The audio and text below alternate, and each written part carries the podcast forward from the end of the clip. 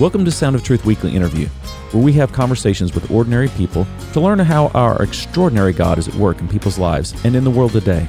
I'm your host, Brett Morani, and I'm excited you've joined us. Joining me today on the weekly interview for Sound of Truth is Ben Phillips. Ben is a native of Southern Illinois, Herrin, Illinois to be specific. He's a graduate of Southern Illinois University and Southwestern Seminary in Fort Worth, Texas. Ben is married to Karen they have three grown children. He has served in denominational ministry for the Arkansas Baptist Convention. He is also a pastor. That's what he's doing right now, pastoring in Texas First Baptist Church, Murphy, Texas. Ben, welcome to Sound of Truth. Hey, good to be with you today, Brett. How far back do we go, Ben? Uh, well, I, I don't know if we really connected much in Southern Illinois that I can remember. Uh, I remember. I do we, remember we met at some point in Southern Illinois. Yes, we did because uh, you and some friends used to do some sort of weekend radio show, didn't you? That's hilarious. Um, I guess it just comes full circle. I'm podcasting now, so I brought Darren Patrick on there one one time. I brought I'm trying to remember. Oh, Jason Browning on there one time. But we had those week. We would do those occasional Southern Illinois interdenominational youth gatherings that Joe Wagner and I had kind of developed together. Yeah, because he's he's still in DuQuoin, correct? Yep. Yeah. And I think we had come over to Lakeland, where you were leading youth ministry at the time, and, and informed you about the, I think we called it Solid Rock gatherings or something like that. Yeah, uh, uh, I, it's hard to remember back that far, but uh, I remember some of those gatherings and kind of some neat things happening there in Southern Illinois at the time. Yeah, and you were real active in the the Baptist student ministry there at SIU with Phil Nelson. I maybe went to one of those events because I commuted and didn't really get that active in that. I was only there one semester as well, so. Yes, I was. It was just a, a formational time in my life. Probably uh, first time I would say I was really discipled, and uh, first mission trip experience. The first time learning how to share my faith, and just a variety of other experiences that uh, really made a significant impact in uh, my spiritual journey. That's fantastic. Well, let's just rewind from there. Go okay. back from your college days to your early days. Tell us about your upbringing and uh, when you came to faith in the Lord Jesus Christ. Share a little bit of your testimony, if you would. Yeah, I would love to do that. In fact, that's something that uh, I know here at our church that I'm always, always encouraging people to do is to share your story uh, about how you came to faith uh, in Christ. And so my journey grew up in a Christian home. Both of uh, my parents were extremely active in church. Dad was a coal miner, underground coal miner.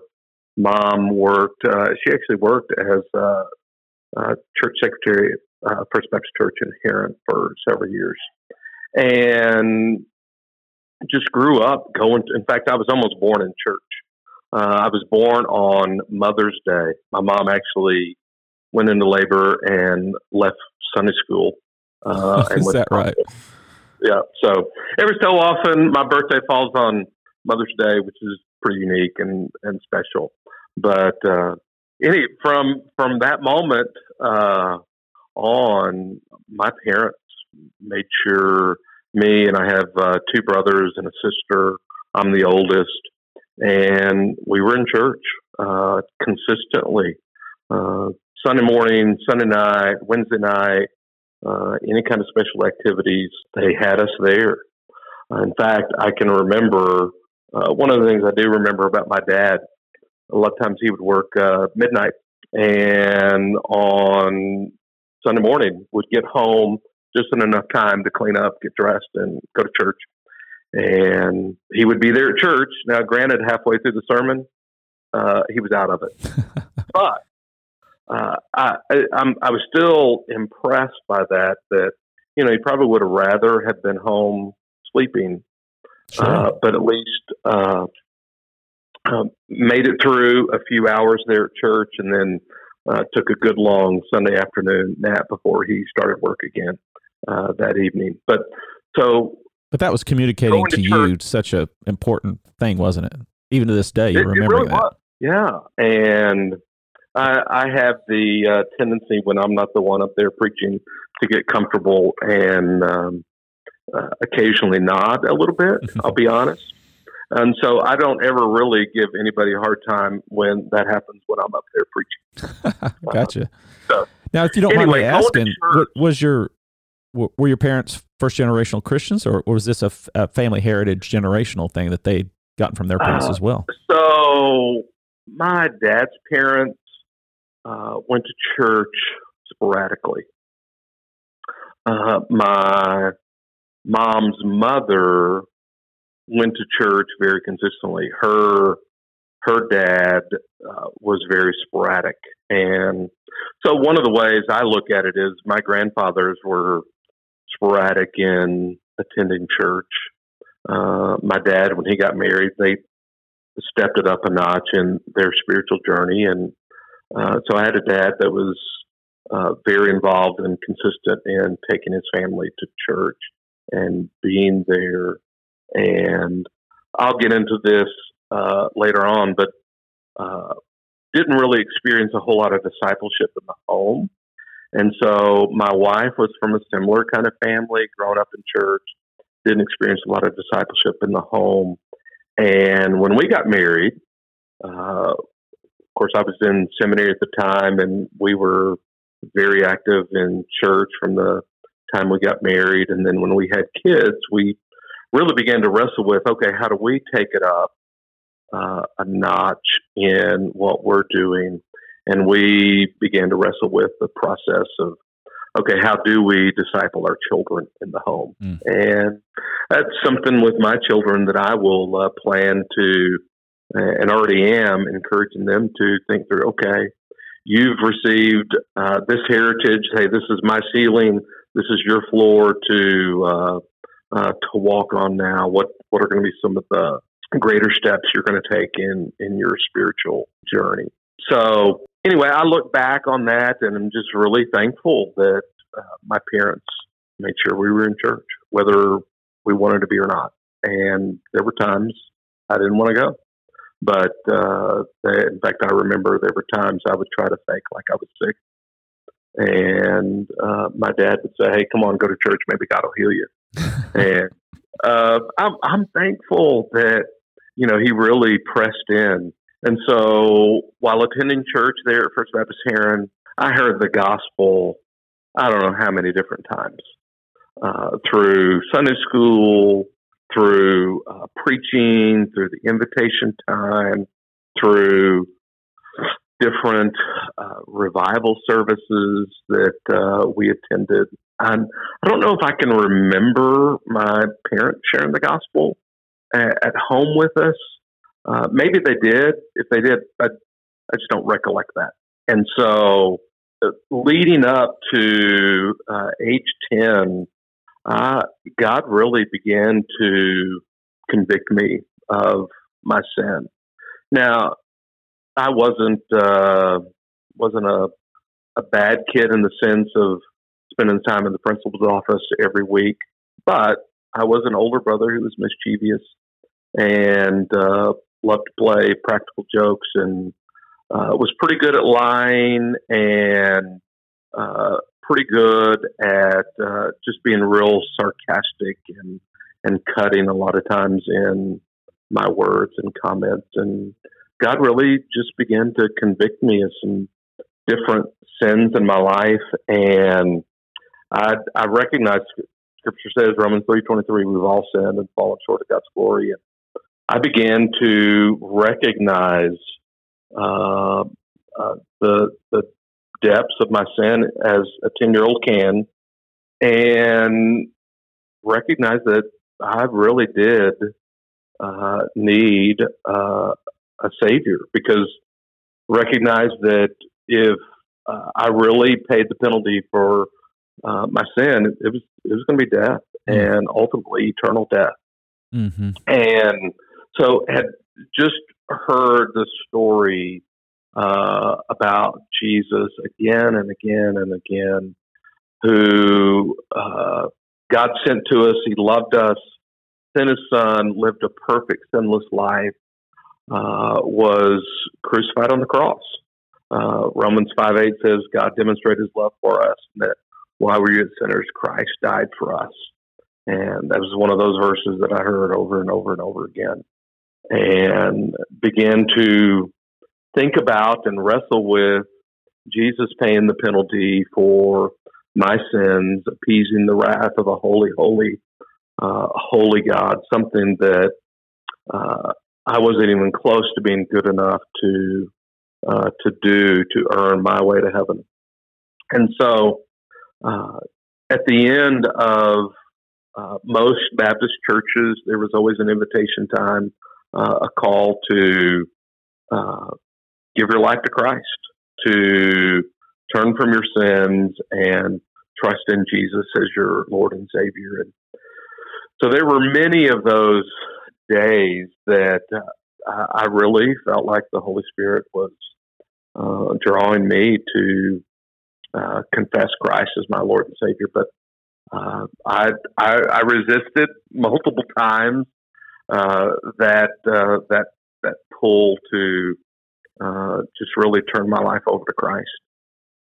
But it wasn't until uh, a revival service at our church. It was one of those two week long revival services that church used to have.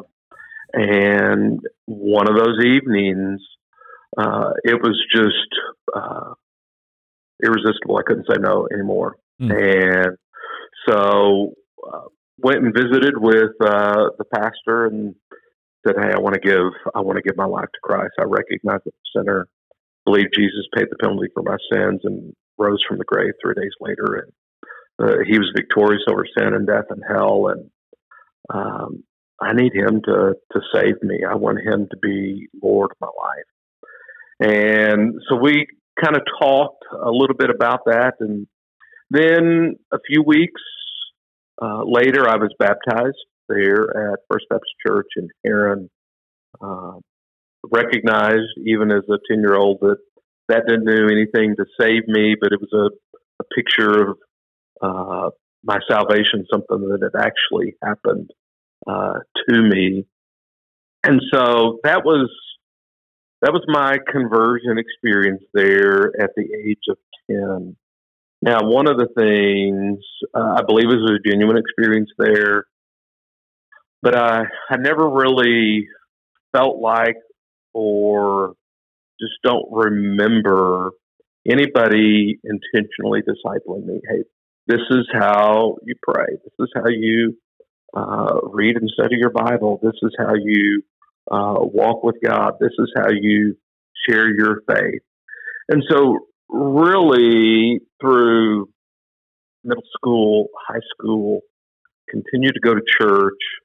Uh, but I would say uh, I, I, really didn't have a vibrant faith. I can't say that I had uh, a consistent daily walk with Christ.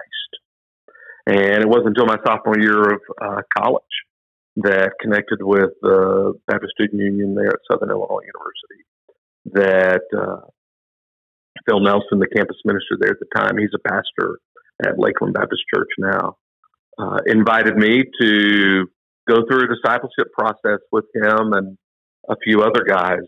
And that's when I really, uh, I, I, think, began to walk with Christ daily. Mm-hmm. Uh, what is it like to spend time in the scriptures daily and and just be intentional in praying daily?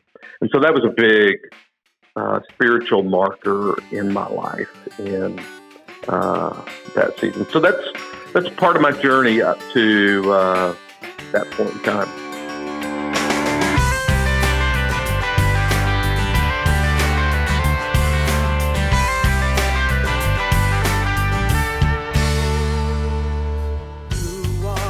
Okay, great. Thank you so much, Ben, for sharing your testimony of your conversion and about your upbringing in a Christian home where your parents maybe they didn't know how to disciple you specifically, but obviously they knew that they needed to have you around God's people and in the life of the church. And obviously they were not living hypocritical lives at home. That's true. Yeah. So yeah, I'm very thankful for. Um, I think they really did what they knew best, and I would say they didn't ever experience discipleship in the home. So I believe they stepped it up a notch in what they knew to do. So after your conversion, you had this wonderful experience in college. What was your major at SIU? So I actually majored in uh, biological science. I was uh, had started college, went through a variety of different uh, major changes, um, just trying to figure out what am I going to do with my life, mm-hmm. and really kind of nailed it down that I'm going to get a undergraduate degree in biology and then uh, go on to uh, physical therapy school and and become a physical therapist. Okay. And so that was the track I was on. And one of the things that God began to do was draw me closer to Himself. Went on my first mission trip in college, began sharing my faith in college, in classes and speeches, and with peers in college. And I remember uh, attending a BSU conference up in Springfield. Jack Shelby was a missionary from Hong Kong, and and he was preaching a message out of uh, Romans 10, 14, and 15, just talking about how beautiful are the feet of those that bring the good news. And I'd been wrestling with, okay, God, what do you want me to do with my life? In that moment, I just really sensed a uh, strong call. God wanted me to take this step of faith and that I sensed he really uh, wanted me to surrender to vocational ministry, that he wanted me to just give my life to uh, sharing the gospel with others, discipling others. And so made that public when I got home at my home church, and uh, everybody was extremely affirming. And uh, in fact, I remember one of the things that I did I, I, I had a map of the world that I had above my uh, study desk, and I began to write different uh, passages and quotes, uh, different things that God was uh, teaching me, and it really began to solidify and crystallize my call experience. I still have a copy of that map uh, somewhere in my library. I remember circling the 1040 window and, mm. okay, God, I'm open to going wherever uh, mm-hmm. you want me to go.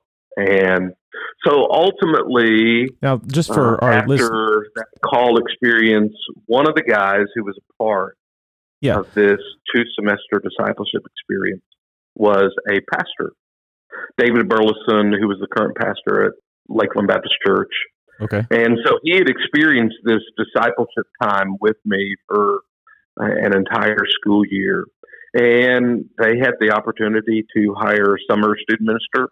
And uh, I got that opportunity to begin serving there for a summer, then finished out serving there through the rest of uh, my college career. Did finish out with a degree in biology Okay. And so both the guys who discipled me, David Burleson, the pastor there at Lakeland, and Phil Nelson, uh, were both Southwestern grads. So that was that was the place I went. And so I made the uh, 12 hour journey down to uh, Fort Worth. And I remember because I grew up on a small farm, uh, didn't drive in the big city a lot. And so I was taking pictures driving through downtown Fort Worth of all the on off ramps to show family back home uh, what it was like to uh, be around the big city. and uh, oh, so that's great. Was at Southwestern Seminary, and that's where we spent some time together. I, I, remember us having some accountability times together while we were there. We did, yeah. Seminary, and really enjoyed that time and experience. And it was a time of just some real significant uh, spiritual growth in my life as well. I remember us going to the Whataburger. Now, see, I don't remember that. Interesting. Okay. Yeah. And, and I, I, don't know. Did you have one of those uh, plastic coffee cup, nickel coffee cups at Whataburger? I did not. Okay. So I, I ended up, there was a Dairy Queen that was not too far from the seminary. I remember meeting with you at Dairy Queen as well. Yeah. And maybe that was uh, that it. Was, My memory's just bad. That's hilarious. Oh yeah, um, but great experience at Southwestern. uh, Hey. enjoyed my time there. Let, let me interrupt for just a second because I feel like we've got this loop that needs to be closed for our listeners who don't know what the 1040 window is. Um, you made Okay. reference to that map in the 1040 window, and you, you and I are speaking that language, but I have several that listen to the podcast that may not know what we're talking about with that. But we're, we want to give us just quickly a definition of 1040 window, you know, the, what the 10 stands for and what the 40 and what why that's called that area of the world. Okay, now I, I always get my latitude, longitude. Well, that's why I just put it on you. so it's it's uh, the horizontal lines. I know that part is what we're Yeah, talking about. So really, you got North Africa, the Middle East, Asia, India, Indonesia, all the way across there. Really includes some of the most populated areas in the world, the most unreached areas in the world. in terms of the gospel reach. Yeah. Yes. So uh, that was just kind of an area that I circled and just began to think and pray about. In fact, I think I think every believer ought to bare minimum pray for uh, laborers for the harvest to be sent out to those different countries.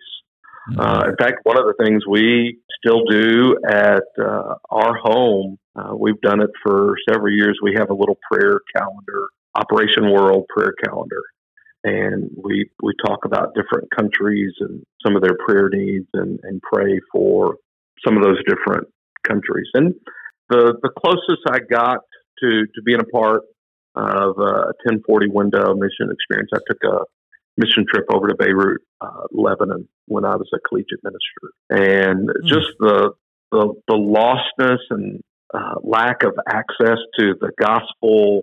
Very few churches in some of those regions, and still many unreached people who have never ever heard the gospel. And you heard me share my salvation story. I heard it no telling how many times growing up. And to think that there are still a lot of people in the world who've never ever heard the name of Jesus. Thanks for listening to this episode of Sound of Truth. If you enjoyed it, please rate and review it. Also, tell your friends about it. Thanks. Music is by Canon and is used by permission. Sound of Truth podcast is produced in collaboration with Harvest Jacksonville and is copyrighted by Brett A. Morani, 2023.